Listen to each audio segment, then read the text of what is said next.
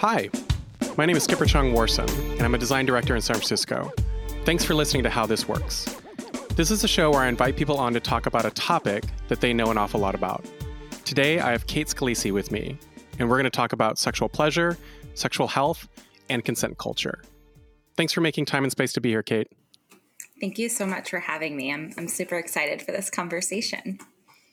So, Kate, let's start with you, and let's start with pronouns. My pronouns are he and him.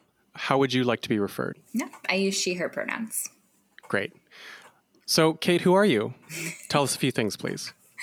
I love I love how open this question is. Um, and there's there's just so many beautiful ways to answer it, right? I can answer yeah. it the professional way, uh, which yeah. is to say that I am a founder, I'm a certified sex educator, and I'm an advocate for the revolutionary power of pleasure. Yeah. And that's how I spend a lot of my time. Okay. And then I can answer it the more personal way and say that I am a cisgender queer white woman living on, you know, unceded Lenape territory in modern day New York City. Mm. I am a hmm. partner and a daughter. I'm a big reader. I'm a dancer. And I love that because we all contain so many multitudes and they all show up in everything that we do, even if we try to pretend like they don't. 100% plus one. All of those details just sort of flow up into us, right? They mm-hmm. boil up mm-hmm. whether we want them to or not. Yeah. Yeah. So, Kate, what's something that many people might not guess about you? You gave us a lot of detail in your who are you, but um, something you feel comfortable sharing, of course. Yeah, um, I think the the disability piece and the chronically ill piece often surprises people because mm. most of the time, but not all of the time, uh, my illnesses and disabilities are completely invisible. And hmm. that carries with it a whole different set of struggles. and so, like I was saying, living in New York, for example, right? Like, yeah. if there are days where my pain is high, taking the subway can be really bad, but I look hmm. young. I look able-bodied, so it's like, how do yeah. how do you ask for a seat? So that is definitely something that surprises yeah. people. Also, because I have really big energy, and mm. so a lot i think a lot of people expect i don't know I, I, don't understand all of the ways in which right ableism kind of permeates our culture but yeah. one of the ways is i think they expect me to be like a little lower energy or a little less i don't know joyful all the time and that's just yeah. my personality yeah. so it always it's definitely surprises people the ways in which the many ways in which i kind of have to accommodate my days and my life around my body and my disabilities yeah that's such a nice point to put on it. I, I, think, you know, in my field, one of the notions that we talk about is this idea of accessible design mm-hmm. and how do we make sure that the physical structures or the digital structures that we're creating are accessible by other people. Mm. And I mm. think when you begin talking about it, some people have an immediate response to, well, what do you mean by that? And mm-hmm. once you open up your eyes to how the world might look to someone else. And, mm-hmm. you know, mm-hmm. I wear glasses, sometimes I wear contact lenses, and that's a kind of constraint that I deal with, right? Mm-hmm. But someone who's in a wheelchair or someone who has another kind of challenge is going to look at the world very differently.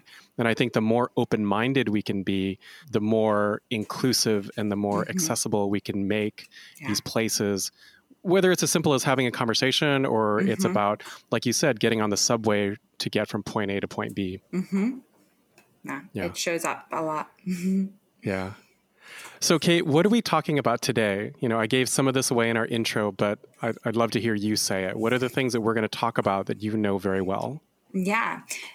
I would say the overarching piece, right? The the thing that ties all of the other topics together is this piece around pleasure and pleasure being this really revolutionary power mm-hmm. and healing force and the ways in which that lives in our world and contributes to sexual health, obviously to sexual pleasure, and then also the ways in which mm-hmm. it shows up in consent culture. And mm. pleasure gets really denigrated, right? It's goes as far back as the Bible. We look at Eve and the apple. And so, like, these messages run so, so deep in our world. And so, it's either this like fluffy little thing mm-hmm. that gets pushed to the side, or it's this thing that's bad mm. and we mm. need to stay away from it and we need to live this aesthetic life and so on and so forth. And in mm. reality, not only does it drive so many of our decisions, right? Whether we're running towards pleasure or away yeah. from pain, there's an involvement of pleasure in there Mm-hmm. But it also really has this incredible healing power and mm. something I've returned to in the last year again and again and again, and in previous past really challenging experiences in my life is leaning into those moments of pleasure mm-hmm. as a way to ground, as a way to nourish, as a way to get mm. through. And so over the last year, and you know, we're, we're recording mm-hmm. this on essentially the anniversary of at least New York City starting to shut down and calling it. It's been how can we take those sips and gulps of pleasure? Yeah. Because we we really need them to get through. Yeah. And they just they add that extra meaning yeah. on life. And yeah. so that's what we're talking about and the different ways it shows up interpersonally, sexually, and in culture. That's a great summation. Thank you. So, Kate, let's let's rewind. You didn't start out in this field, right? Um, I did a little bit of research before yeah, we were really. recording. how did, how did you get started? Yeah. I always like to preface by saying I was always that friend, right? And and sex educators, okay. what I found is we either fall into one or two categories. We were either that friend okay. that all of our friends came to, and that usually meant we had a parent who was the cool parent, and so I had the cool mom, mm, and okay. or we were completely shy and came from like really conservative background and like it never talked about. And I have yet to find someone who doesn't fall into one of those two extremes. Okay. and my fair. colleagues often say the same. So I always fell into the like that friend extreme. And the original plan was to go to medical school and become an OB-GYN. So I'm not totally disconnected. Okay. I was like, we're still, we're going to be focused down there. Like we're going to be focused on it. And right. so, right. um, and so then when I was in college, this opportunity to sell sex toys through one of those, you know, multi-level marketing companies kind of just fell into my lap and my partner was studying abroad and working abroad okay. and I was like, I need money and you promised me money, so like sure. And then I kind of just kept saying yes. Right. Yeah, I know. It was like what I love telling that. It's Like, what was okay. I thinking? I was at a Catholic college. I had most of the resident assistants and like half of the Res Life like actual staff were in and were like willing right. to look the other right. way that I was doing this because they actually I had so much support on like the DL because they couldn't it was Catholic oh. college we couldn't publicly support it. Uh, right. So I just, I kind of just said yes. And I was like, yeah, sure, I'll sell sex toys. Why not? And then people okay. were like, oh, can you do this? And I was like, yeah, sure, I can do this. And I just, I threw myself into learning. I threw myself into all of this. So fast forward, uh, I was doing some work on with cancer patients, doing some health psychology research, and we did ask about sex, and okay. it was really revolutionary. So this was 2010, 2011 I had doctors yell at me for mm. asking this question. I was like, I'm just the research assistant. You can talk mm. to my hmm. PI, who's also the head of emergency medicine. And of course, they never did, right? right. Um, and what right. I noticed was that I had that really strong, really intense response from the healthcare providers. And then the patients, okay. even the, the one question, it was really vague too. It was like, as a result of cancer treatments, are you experiencing any sexual side effects? Like it was super vague. Mm. I had these patients who would just pour their heart out to me. Mm. And it was the same phenomena that had happened at every single sex toy party I did, where close friends, strangers, didn't matter, mm. would be like, hmm. here's, and I, and I remember my first party being like, whoa, just like, we've lived together for three years and I didn't know this, right? Like just right. really taken aback. And so I'm working in a hospital. I'm looking around going, is this really the life I want as a doctor? I'm getting all of this really like affirmation and messaging that, yeah. like, hey, you're really good at this. You help people feel really comfortable talking about a topic that we don't talk about. Yeah. You're already kind of doing it. So, what would it look like sure. to expand that? So got into medical school decided not to go yeah. decided to pursue public health instead um, which had, it had always been part of the plan but decided to really just go all in and focus on sex education Sure. and lots many more bumps in there around you know that's you must work with adolescents and, and youth what do you mean why do you want to talk about pleasure mm. like why does that matter and i'm like because teenagers don't care that they should use condoms to prevent disease. They care about how it's going to feel. Yeah. And that's a pleasure question. Yeah. And it's the same thing, right? So pleasure and health can go hand in hand. And now here we are, yeah. where um, doing those sex toy parties, right, has yeah. transformed into having this this platform and this ecosystem where really whatever folks are looking for on their journey, if they do just need a sex toy, we got that if they need some higher level support through through coaching yeah. or couples counseling i offer that as well. And so through passion by kate it's kind of really bringing together all of these different pieces and supporting people on their journeys and finding freedom and pleasure whatever that journey looks like for them and wherever they are on that journey. That's so great. So i want to pull something out. We've now said the word sex a number of times during this conversation. And there might be some people who are tuning into this because that's Absolutely. what they saw on the show description. And and I and the the examples that you just gave of whether we're talking about a cancer patient or we're talking about someone who's attending a sex toy party, to your point, sometimes it's just one question that gets them to open up and reveal a whole underlayer of just underneath the surface what it is that they're thinking about, what it is that they're considering, what it is that they have questions about. But I do know that there are many people in the world who just don't want to access this layer for themselves. Mm-hmm. They don't want to mm. talk about it. They don't talk about it with their partner. They don't talk about it with just an acquaintance that they might be um, sexually involved with. Um, never mind close mm-hmm. friends and family. So, how do you recommend as a professional who's now been working in this field for many years, how do you recommend mm. starting that conversation? How can you broach yeah. this topic? First of all, thank you for bringing that up because the questions that people always ask are, you know, how how do I have stronger orgasms? How do I do this and how do I do that? And one of my first questions that I always ask back to them is, have you talked about this with with the person you're having sex with? Mm-hmm. And while this is not universally true for the Passion by Kate audience, I'm the person, right? The number, I would be rich if I had a dollar for every person over the last 11 and a half oh, years who has said to me, You're the only person I've ever told this to.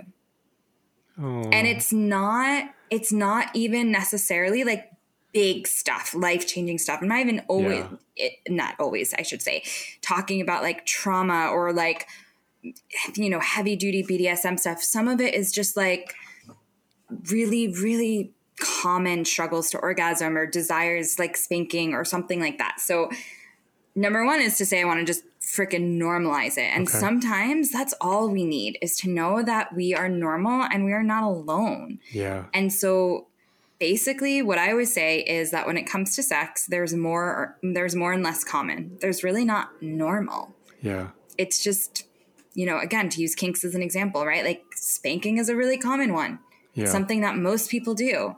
Playing with fire mm-hmm. or sharp objects, not as common. They're both normal. Mm-hmm. One is just a little more accessible. so, right. number one, right. know that you're not alone. Number two, I'm really glad you brought this up because, again, I think we often want to find these answers and solutions in a quick fix form, which makes a lot of sense, at least mm. living in hmm. America. And like, we really love our quick fixes. And mm-hmm. consumerism, capitalism, diet culture, etc. Right, mm-hmm. and oftentimes attention span. exactly, exactly. Yeah. Oftentimes, what we need to actually do is have a conversation with ourselves and many conversations, mm. and have a conversation, many, with the people we're having sex with. Mm-hmm. And before I dive into that, like I'm, I'm just always going to add layers is what I do. So before I dive into like, how can you even start the conversation? Yeah. It starts with you because there is so much shame around sex. Yeah. And if we, right, in the therapy world, there's that whole name it to tame it mm. adage. And it's really true. Mm. It's not often the only thing that's needed, but there's going to be shame. It's the whole reason why this question is even a question. Sure. Right? If there wasn't yeah. sexual shame, yeah. we wouldn't be talking about, well, how do you start the conversation? It would right. be like talking about brunch That's or right. talking about the books on your shelf behind you. That's right. Right? Yeah. So, number one is kind of are you familiar with how shame shows up in your body, in your brain, in your life? Mm. Because it's going to show up no matter what. Mm-hmm. And knowing that it's going to show up can then inform not just what you say, but like how you have the conversation. Hmm. Because you want to stack the cards in your favor to make it as easy for yourself and painless for yourself and whoever you're talking about it with. Sure. Because they're also going to have shame. Yeah. And even those of us who are in the field have shame. We hmm. just happen to have the training and tools to know how to navigate that. Mm. So, getting to know how shame shows up in your life is invaluable and not just for this honestly i think it's one of the best things any of us can spend time on yeah and then in terms of how to get the conversation started i often advise blame something or someone else mm. and then don't ask a yes no question ask an open-ended question. Um, and mm. actually we didn't talk about links but i actually have a few resources that i'm happy to share with the audience okay. that we can link with this episode mm-hmm. yep. that dive into this more because we're in the process of doing a lot around it right now. So great. what i mean by those two rules right? Number one is blame this conversation Sure. Even if we don't talk about it, you have my permission. I'm giving you, all of you listening, mm. and you, if you need it, um, to say, sure. Thank you. I happen to be listening to this podcast, or I happen to be talking to this like crazy sex educator human, and they mentioned insert topic here, right? Again, Spoiler. Right. Even if we didn't mention it, just say we pretend right. we did. We talked about everything, right? Right. Right. And then say the reason I advise that is because, right, it takes it kind of gives you a little bit of an out, right? It's like, oh, well, I just heard about yeah. this thing, right? Like so and so was talking about right. this thing. Heard about it, read about it. Someone shared an article or an Instagram or whatever. And then So that's why you do that. And then number two is avoiding yeah. asking, like, would you be open to talking about that? Because if the partner just sure. says yes, or if they just say right. no, the conversation goes nowhere. And it's right. like anything worse than someone's just like, yeah, sure. Yeah. Yeah.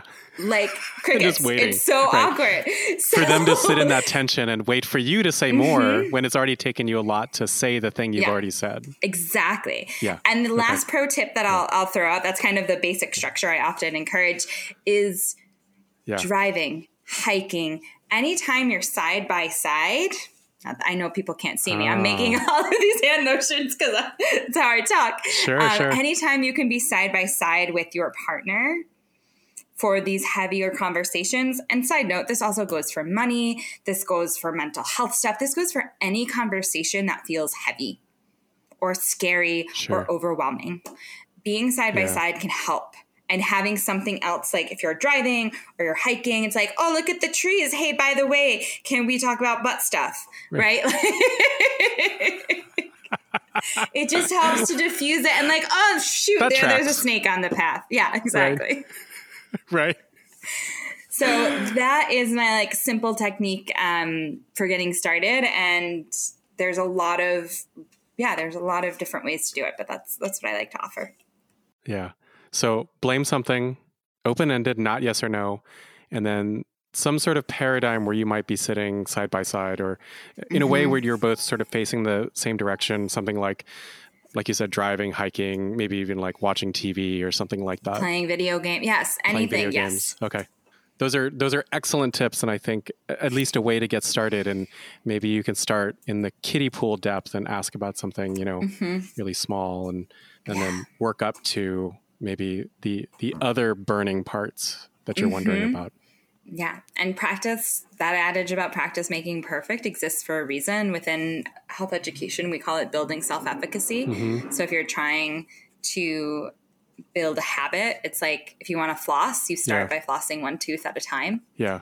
So if you have 10 things you want to talk about, start with the one that makes your palms a little sweaty, but doesn't mm. make you want to either run and hide, right? Have that flee response or like lash out and fight or okay. just shut down, right? Like choose the one that it's like that discomfort zone, but not that snap back okay. zone where you just go straight into the depths of your stress response and just like your thinking brain is completely shut off.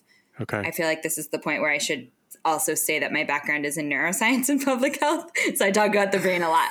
But you wanting okay. to be there's there's a very sweet spot there. We always talk about, you know, go outside your yeah. comfort zone. It is possible to go too far outside. And if you go too far outside, mm. you move hmm. outside what's called your window of capacity or tolerance. Okay. And then you are in one of these like super stress moments. And that happens a lot, really easily mm. when it comes to sex conversations. It happens a lot when we're having it, particularly for folks carrying marginalized identities for whom, you know, it might not be safe to be in our bodies in some or many ways. And so anytime you're thinking about doing something that feels a little scary, that sweet spot mm-hmm. is is really powerful. And it takes some practice to figure out exactly where it is for you. One of the things you just mentioned was the notion of shame as it relates to sexual pleasure. Mm. So how do you begin to work, you know, whether it's in a workshop or a one-on-one session or these days in a Zoom meeting, mm. how do you begin to work through that with someone else? Yeah. I like to think of myself as really being the space holder and really supporting people in their own journey slash path, right? And so I'm creating the space for them to explore how shame shows up in their, you know, body, brain, brain, body, and okay. what it looks like then in their their thoughts and their emotions and their actions. And so, hmm. my question is always, okay, so you feel shame. What what comes before that? Like slow it down, which is something my, my therapist always says to me too. And so I, I just pass that along because I think it's really powerful. so often right? Our brains, these big, beautiful organs, are processing a lot, especially these days. Yeah. And they're going to yeah. take shortcuts. They're wired literally to take shortcuts. Hmm. So if we are always used to responding in X way with a shame response or yeah. a shame spiral, right? It can sometimes be hard to untangle. Okay, like what is that story there? Mm. Do I even believe that? Is that even true? Depending on what it is, right? Sure. And if it's not true, or if I don't believe it anymore, mm. what do I want to believe instead? Mm. And what are the steps I can take with my thoughts to get there? You know, a lot of pop psychology, pop neuroscience, pop sex stuff, you know, sex ed, etc. It's often around like these really big jumps, right? So it's like if you have someone, for example, I work with a lot of folks um, in my one on one practice who are coming out of various purity culture, conservative religious backgrounds, not totally sure how that happened, but deeply honored to support them in that work. And like, you don't just go sure. from thinking that sex is this dirty, shameful, awful, ruining thing to being like, I love sex. It's the greatest thing ever. Woohoo! Like, that's just yeah. not how most people work, right? There are people out there who, who can do sure. that. So if that's you, I bow. You you don't need me, right? Sure. You don't you don't need yeah. that necessarily that extra support. But most of us need to take that like little stepwise approach and start to say, okay, well, A, it makes a lot of sense that I experience shame around sex because here are the messages yeah. I got from family, friends, society, the different communities I'm a part of, religion, school, right? Like, what were those? Yeah. So, of course, it makes sense. Yeah. Again, normalize it for yourself. And then it's starting to see, like, sure. how does, what are those thought patterns and stories? And kind of, I think of them as like little pathways in your brain. Mm-hmm and that's literally what they are, um, that sure. then lead to that feeling of shame. Yeah. And when you start to slow it down, a few things can happen, right? You can begin to notice it sooner. Okay. And I'll be honest, this is not always a fun process. Yeah. I'm doing a real good job selling pleasure here, aren't I? um, right. It doesn't always feel good to be like, oh crap, I'm noticing shame at an earlier level. Yeah. But what happens is in the long run, that means you can interrupt that shame response hmm. sooner hmm.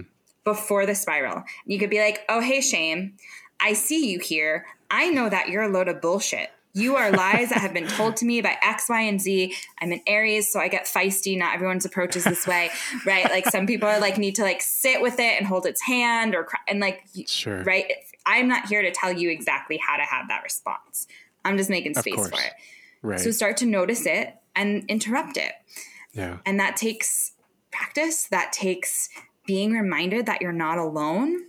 That takes being reminded of what your goals are. So when I'm working people with people in a one-on-one setting, we are doing some goal setting.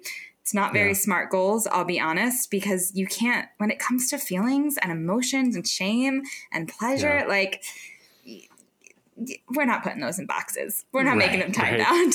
we're Not making super them measurable body in that way. bound, right? Yeah. We're making them Exactly. yeah, exactly. We're making them Yeah. human bound. And how can we start to unravel that? But pretending that the shame isn't there, pretend, you know, wanting it to not be there, those alone don't make it just go away. They just mean that's kind of running the show almost without your consent. And so you can start to say, like, hmm, you know, I don't actually believe that. And often that's the exact thing that we need for pleasure to come in. It's not Mm. often like trying new stuff. It's often dealing with the shame and Mm. healing the shame, the trauma, the stories that makes pleasure accessible Yeah. to people. Which is not a particularly clickbaity headline. You're not, not. going to see that on the cover of Cosmo No. but that's the long term work that then enables you to continue experiencing pleasure no matter what life throws your way. Yeah. This skill set is what has allowed me to stay connected to my pleasure, to my relationship through. Oh my God, last year was a pandemic and I had two injuries and three new health diagnoses Oh no, I'm sorry. in the middle of a pandemic. Like, you know, it's thank you. It's I'm like, yeah, it's fine. I mean, it sucked, right? It royally sucked. Or Yeah. several years ago when I got my first two autoimmune diagnoses, right? I was like, oh yeah, you know, this really sucks. And like, here's all this tools. So it's Right. not about let's fix, you know, your orgasm problem. It's like let's heal the deeper shit, right. and then the orgasms won't even. You're not even going to worry about them anymore because you're going to be experiencing more pleasure and less shame throughout your whole freaking life yeah. Yeah. That's a and in the bedroom. I mean, that's a good headline. It's a longer headline, right? It's a longer story. It's a long read for sure. Yeah. But I think that's a fantastic headline. I'll have to listen back through and write it down. That's right. So we're not just talking about pleasure today. We're also talking about this notion of sexual health. And I, I love that we've Mhm. already sort of circled around where we are in this moment of time in that most places in the United States and you know some places in the world have been experiencing the novel coronavirus pandemic for now over a year. It's been weird the last year, right? So yeah. what does it mean in that context understanding that there's a lot more in people's lives but what does it mean to be Mhm. sexually healthy we're not just talking about like stds or unplanned pregnancies Mm. we're, we're talking about so much more how can we identify what sexual health is and then how can we improve it I'm really grateful that you asked that question because for many of us sex educators, we were watching the pandemic happen and being like, hmm this is familiar. Right. And I am Mm. I'm only 32, so I'm a little bit young, especially in terms of like being actively engaged with the AIDS pandemic, right? With Mhm. HIV and AIDS coming coming out, if you will. But that certainly shaped the field. Hmm. and my colleagues and mentors who are a little older than me were actively teaching during it right and so sure. there were so many parallels even around masks and condoms and shame-based communication um, versus like m you Hmm. know um, it just left my brain harm reduction there we go right and so okay number one, there are a lot of parallels.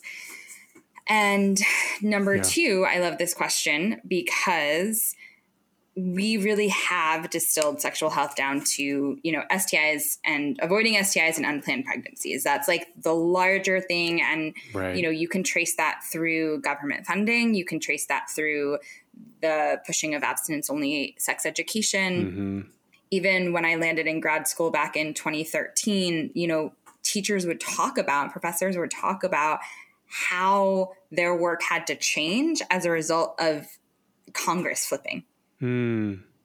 Hmm. because the access to NIH grants, to, to research money, as well as to grants for educational programs and curricula changed so drastically. So I think it's really important Yeah. to name that the conversations that typically get had around sexual health are very impacted by those bigger systemic factors. Okay.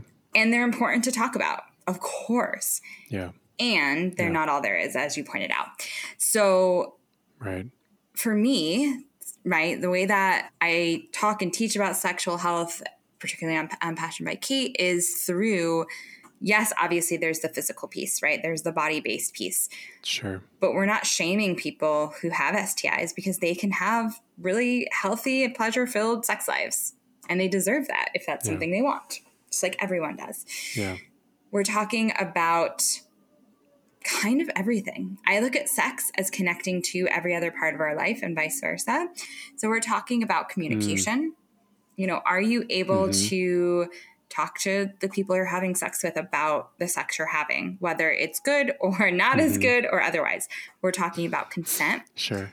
We are talking about yeah. body image and not body mm-hmm. image in the like hashtag BOPO way, but like the deeper ways in which society right. tells us, yeah, but your body is valuable or not because right. individual work, right? Just saying like I love my body doesn't actually change how the world interacts with it.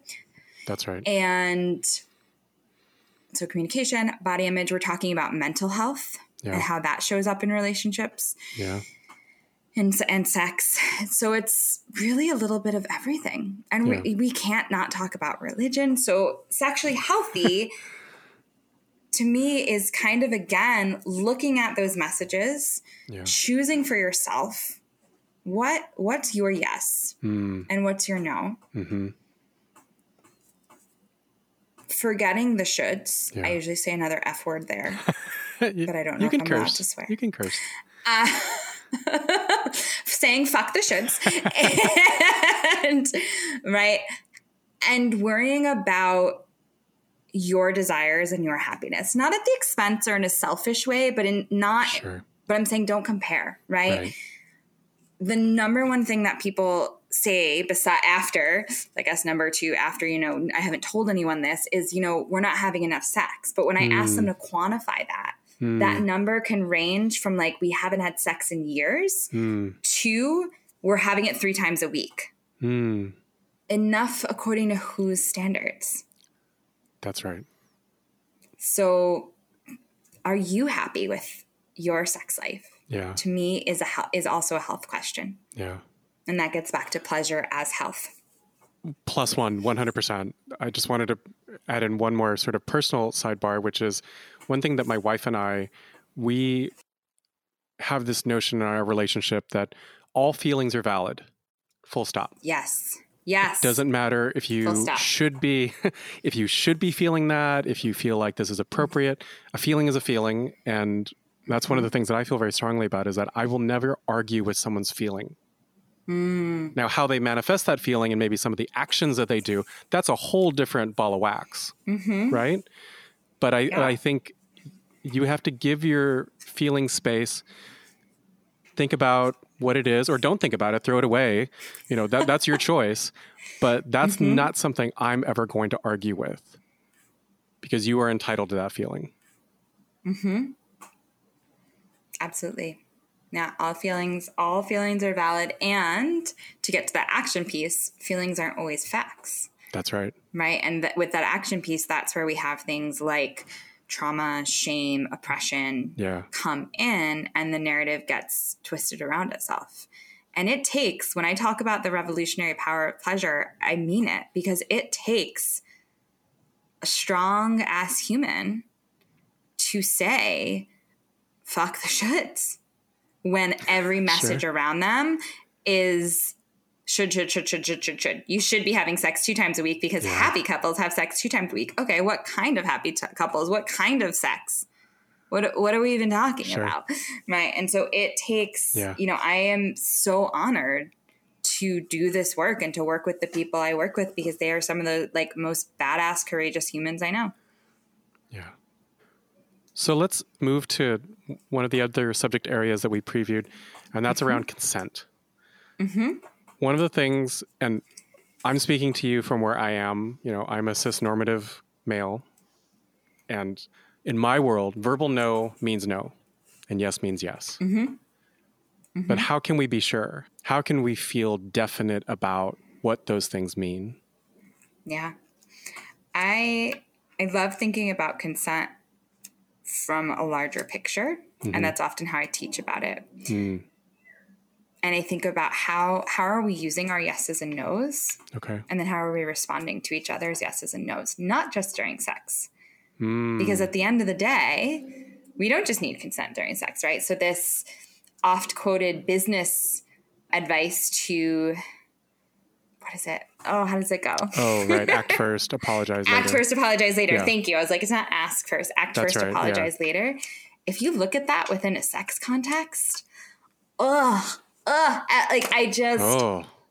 but that is a thing that we teach people. How do we turn that yeah. off when we just what I always say, I'm to get heated here, is just when you walk through your bedroom doors, if we're using the bedroom as the proverbial place to have sex, right? Like the rest of the world sure. in your life don't just disappear.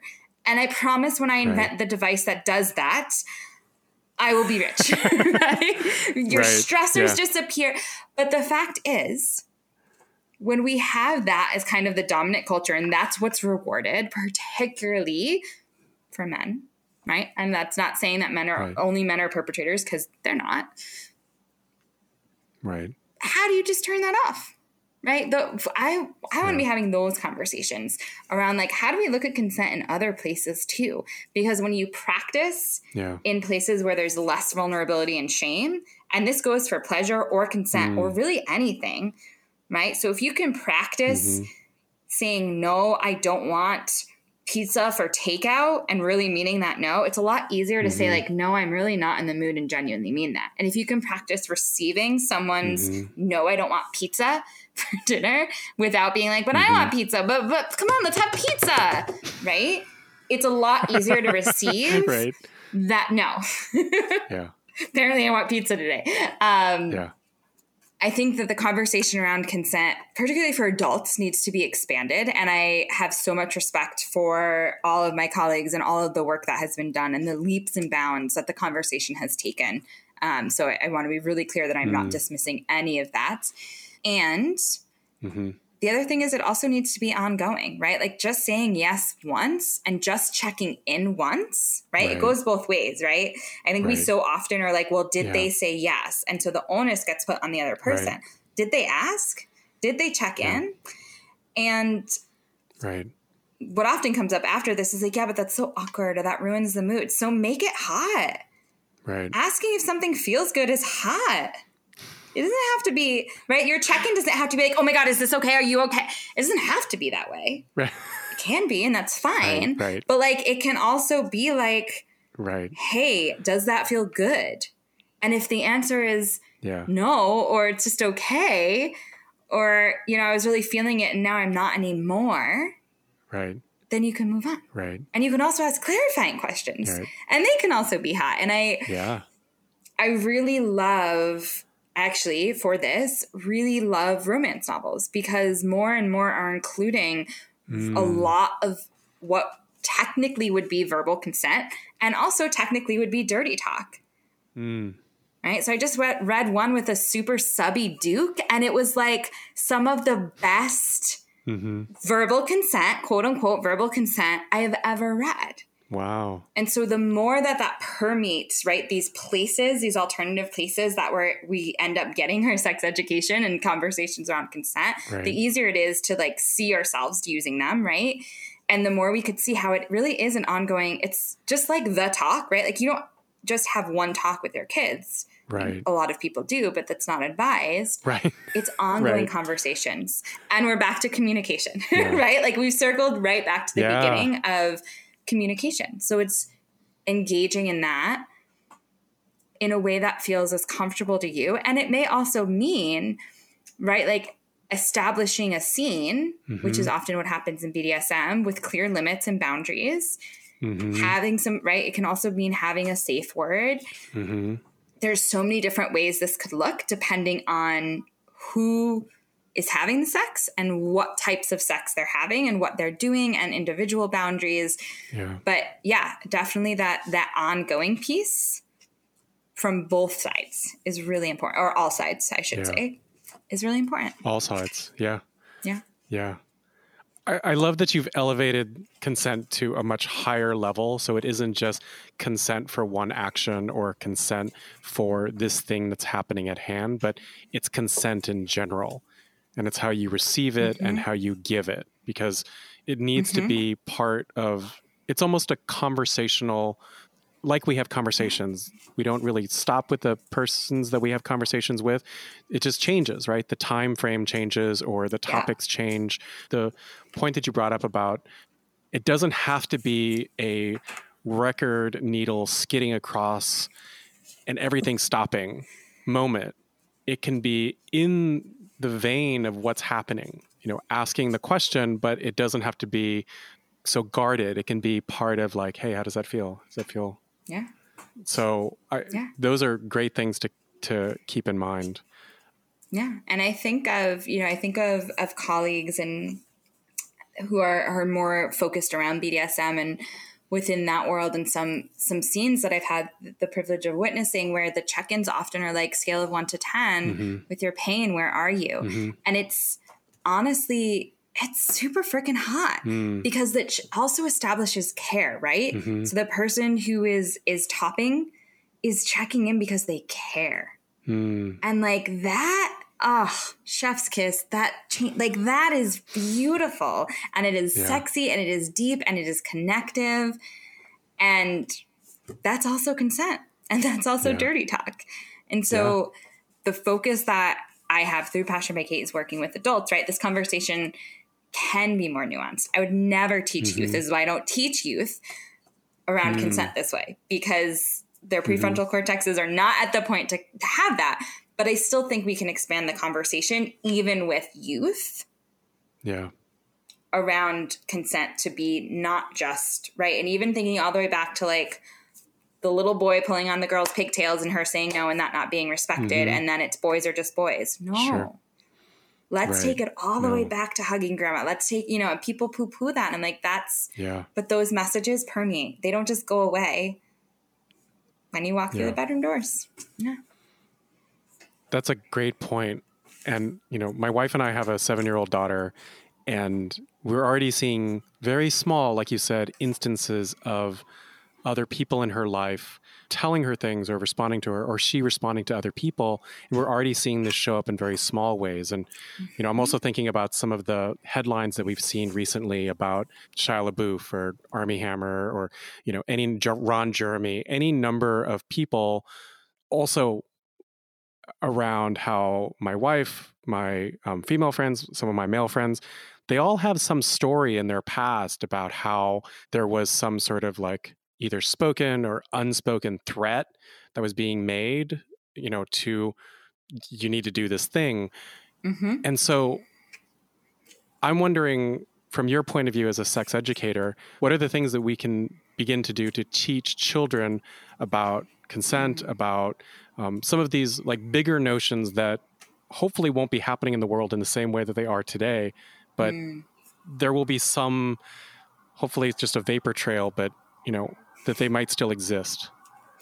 So that to me actually brings up or brings to mind the work of Resmaa Menakem on somatic abolitionism. And he, hmm. within that, is really talking about a culture shift and bringing it back to the body, which we've we've touched on a few times, right? Yeah. So how does it feel mm-hmm.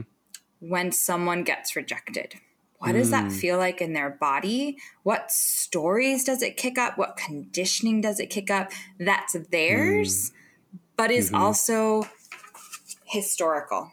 Mm. Right. And so in the book, um, which is focused on on race, he spends some time talking about the ways in which white Europeans of old were abusing white Europeans of old.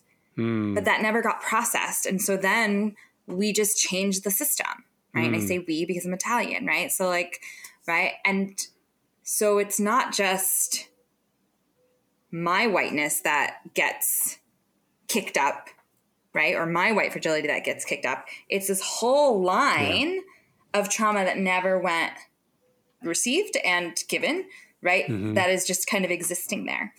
And right. so when it comes to consent, I really think we need a similar approach mm. around culture change. Mm. And honestly, we need, again, not to make this super binary, but we need men to start stepping up to be part of that. Mm-hmm. Because just like there's, you know, we, we just see that there's so many ways in which women aren't believed, mm-hmm. right? And so, and that that is supported. Yeah. And so part of that answer is needing this culture shift. And part of that answer is needing to get more in touch with how the body perceives that rejection. Because if that is perceived yeah. as a threat, what the brain body does is like, oh mm-hmm. oh God, we're gonna die. We're gonna die. We need to click into stress response. And in a world right. where men Fight are supported flight. only in anger, right? That's the only emotion right. men that's really allowed, you're allowed to feel from a societal level. Right. What does that stress response look like? It looks like aggression. And this right. isn't to give anyone a pass, right. just so we're clear, right? But I what I love about of this course. work is it brings that new dimension to it. Yeah. Right. And it brings that like, oh yeah, that makes a lot of sense. You're basically like turn into a feral cat mm. lashing out. Mm-hmm. And that's really awful and it doesn't excuse your behavior right. but it means how can we start to work with that and interrupt that? Yeah. So that's what that's what comes to mind is that culture shift and that kind of bringing back to to the body and also like having having men as as not just allies but accomplices. And i know i saw a post recently um, from Jameela from good place mm-hmm. around like hashtag not all men, but like not all men also don't speak up. Right. And so like you, you can't sure. like we hear you and also where were you when, you know, locker room talk and those types of things. And that right. gets to again the bigger right. conversation around around rape culture, around consent culture, around masculinity, around gender norms. There's just layers upon layers there. And one of the ways to approach it is through the somatic work. Great. That's a, and we'll make sure to link to it in the show notes. Mm-hmm.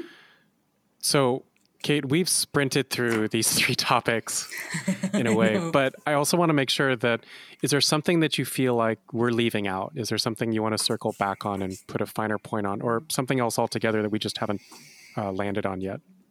I don't think so. No, I've, we did we did a really good job. I'm proud of us. Go team here. I'm like real proud of us. We, yeah, I think the only thing that I feel that's not said would be more of like a, you know, top three type of, you know, if there are three things I wish people, I could leave people with, it's shame communication and pleasure is healing, right? Mm, so work on mm. the shame, lean into communication, and pleasure is really yeah. powerful as a healing force. Yeah. I think that's a fantastic sum up. Let me ask one more question. Mm. I think a lot of people, when they hear that you do a certain thing, they have certain assumptions. Yes. What are some assumptions that people have about the work that you do? I love this question. Um, oh, there's so many. How much time do we have? um, number one, they think I'm their personal therapist. So I mm. and many of my colleagues will also talk about this where like there will be times where we won't I won't actually say what I do in specifics because mm. what often happens is that phenomenon of people being like, "Oh my god, I can talk to you because I can't talk about this right. because of sexual shame." Right. And like I just want to have Ooh, like what's your alias though? What's it, what's the alias that you give? Yeah, so I usually will just say, you know, I do health education consulting and leave it really simple. Okay. And if they ask more detailed questions, I might say like reproductive health instead, but sometimes I just leave it at that.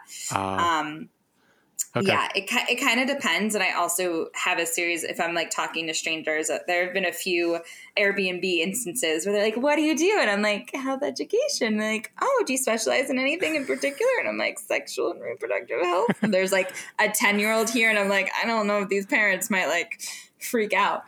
But yeah, so number one is sure. the assumption that like because we talk about this, we want to talk about it all the time and that we want to hear your personal right. story. And again, I have so much empathy for people because there aren't enough places thank God there are more and more, Yeah. right? Like Passion by Kait is not the only platform out there that's encouraging these conversations. I have the most amazing freaking colleagues and brands that are in this space. Um, so thankfully, more and Yeah. more. But we're, I can't be your therapist. I can't answer your questions through an Instagram DM. It is so unethical. And even Sure. as someone who's an educator, not a therapist, it's so unethical without doing a full intake. Number Yeah. three, they assume that all sex educators are super kinky and we're having sex all the time and we never had any problems with sex at all. And it's just super easy for us. And we don't have any of that bullshit conditioning that we just spent the last, you know, 59 minutes talking about. Um, and that's just That's right. simply not true. Not true. I, I mentioned it earlier, right? Right. Like I grew up in the same soup in the same sex negative, ableist, sexist, racist, fat phobic soup as everyone else. Yeah. For me, it was, you know, being lucky enough to have a parent who was open about these topics. I was in Catholic school from kindergarten through college. Like I got all the messages. Um, right? That's And now living in a disabled body, right? So there's just there's struggles here and there's can be a lot of Yeah. shame that comes along with not meeting that expectation sometimes. And so then again, right, that ties back Yeah. into like, am I working through, oh my gosh, will people think I'm a scam because I'm not doing X, Y, and Z because it doesn't interest me and that's okay, right? Because there's no normal. There's just more or less Mm. Yeah. common. Yeah. Um, so yeah, I think those are the big ones. I think we can probably leave it there Right. those are those are the big ones. Is it's almost That's there's almost like a a putting of us on a pedestal.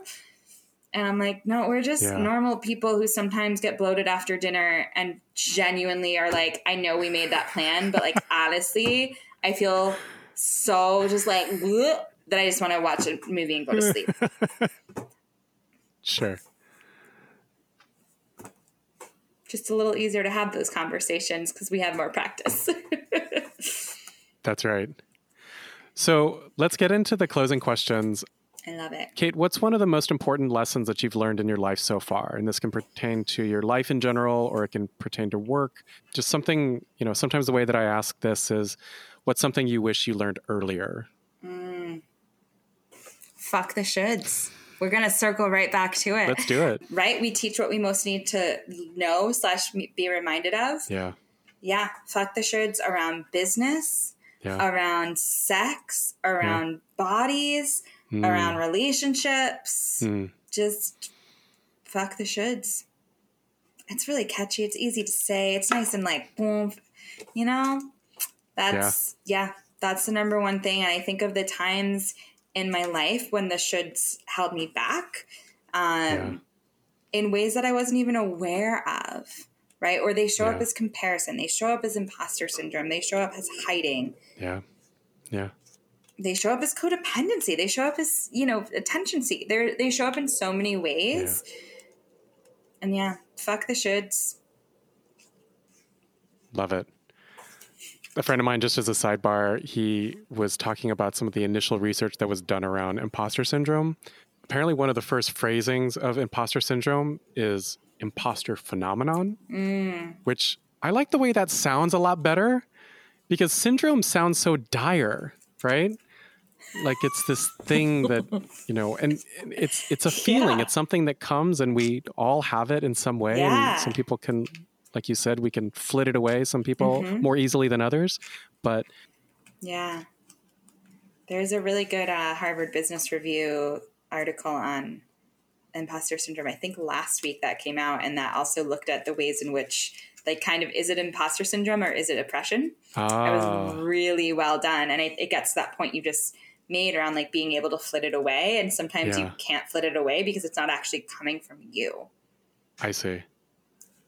Ooh, we'll link to that. Really good article. I like yeah. it. really good. Has nothing to do with sex, but everything has to do with sex, right? Sex is connected to and impacted by and impacts everything else. So if you're feeling like an imposter or you're dealing with a bunch of shit at work, that's going to show up Right. as feeling less than in the bedroom as well.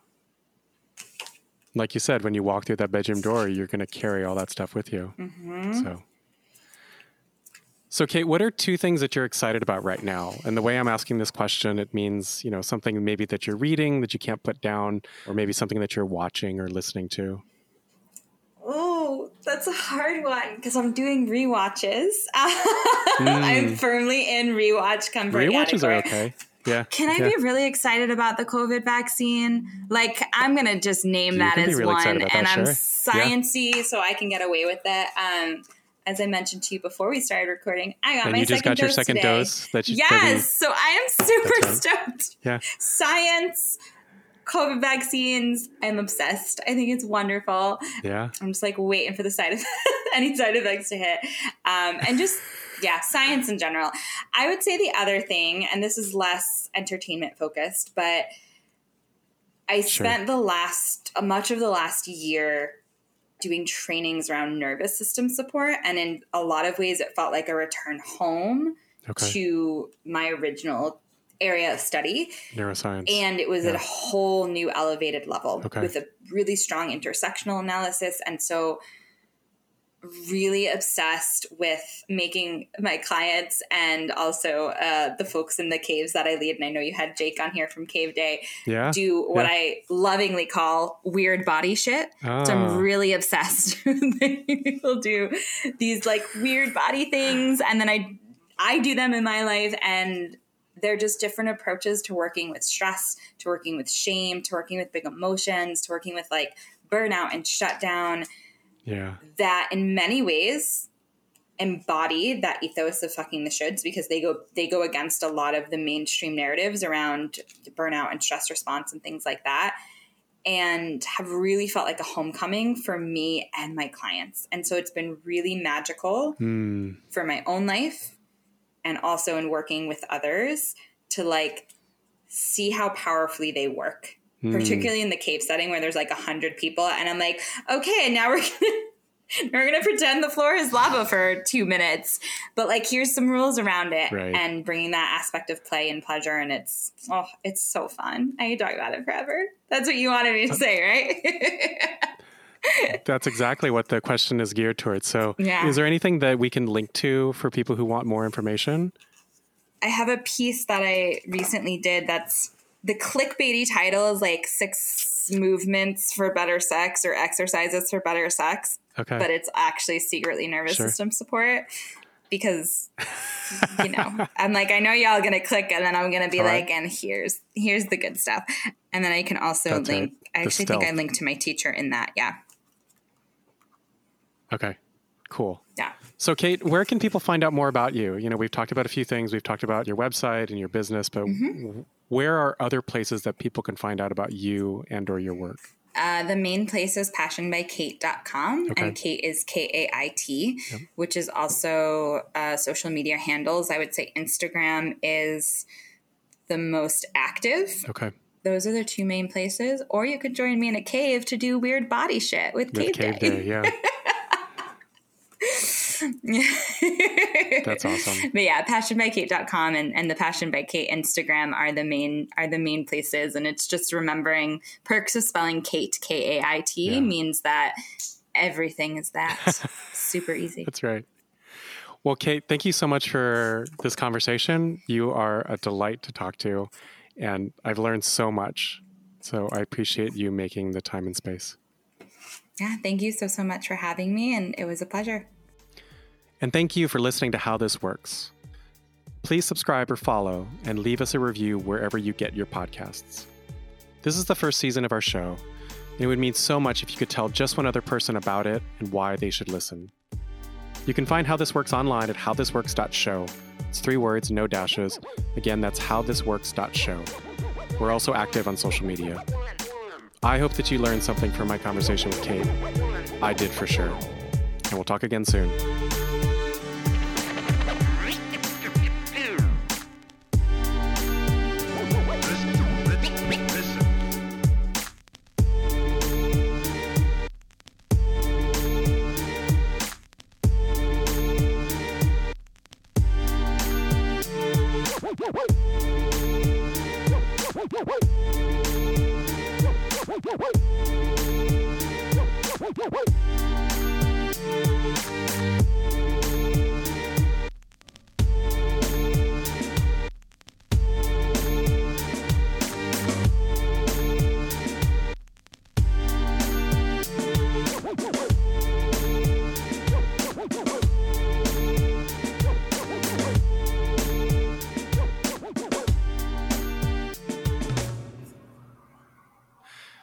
Hopefully it's just a vapor trail, but you know that they might still exist.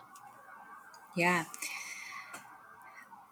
What comes to mind as we're talking is actually Res- Resmaa Menakem's work on somatic abolitionism.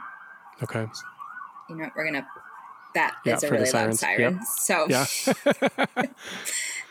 the Yeah. joys of, of recording in New York I, re- City. I remember New York City. Yeah. Yeah. we didn't change it for the world. That, okay, I think it's. I'm going to restart that. Is Yep. it far enough Yep. out from your. Okay. Yeah. I can't really hear it, so I think we're good.